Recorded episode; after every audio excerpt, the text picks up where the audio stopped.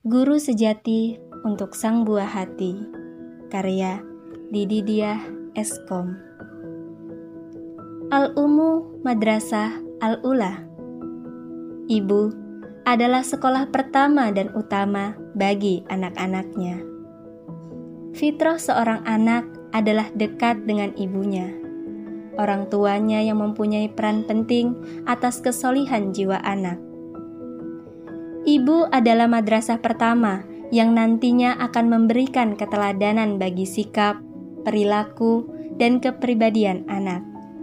Jika seorang ibu itu baik, maka baik pula anaknya. Secara tidak langsung, semua tindak tanduk ibu akan menjadi panutan atau sebagai suri toladan bagi anak. Ketika seorang ibu menjalankan kewajiban dan fungsinya dengan baik dalam rumah tangga, bukan tidak mungkin akan melahirkan anak-anak yang solih solihah yang kelak menjadi tunas berdirinya masyarakat yang berbakti kepada kedua orang tua, berguna bagi agama dan masyarakat, dan selalu memahami serta melaksanakan aturan syariat Allah Subhanahu wa Ta'ala. Seorang ibu haruslah ikhlas dan sabar mendampingi anak-anaknya, karena merupakan langkah ibu menuju surga Allah seorang ibu dituntut memahami kondisi anak sehingga mampu menjaga fitrah anak, yaitu selalu dalam ketaatan kepada Allah. Dalam sebuah hadis tentang fitrah seorang anak dijelaskan, dari Abu Hurairah radhiyallahu an, dia berkata, Rasulullah shallallahu alaihi wasallam bersabda, tidak ada seorang anak pun kecuali ia dilahirkan menurut fitrah. Kedua orang tuanya lah yang akan menjadikan ia Yahudi, Nasrani, dan Majusi. Sebagaimana binatang melahirkan binatang dalam keadaan sempurna. Adakah kamu merasa kekurangan padanya?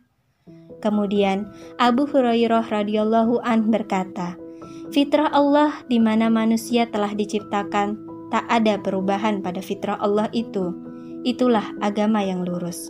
Hadis riwayat Al-Bukhari.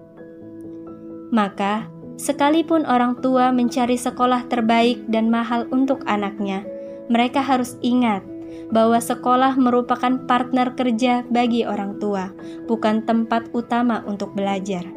Dalam sebuah hadis yang diriwayatkan Al-Hakim, Nabi Shallallahu Alaihi Wasallam bersabda, "Tiada suatu pemberian yang lebih utama dari orang tua kepada anaknya selain pendidikan yang baik."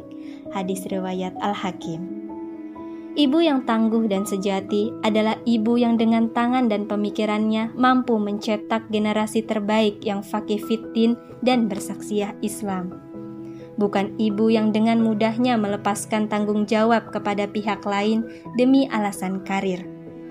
Ibu yang lemah dengan pemahaman agama sehingga terkesan tidak siap untuk menjadi ibu tangguh yang mulia demi masa depan buah hatinya seakan cukup dengan menuntaskan kewajiban mendidik anak-anaknya lewat sebuah lembaga atau sekolah.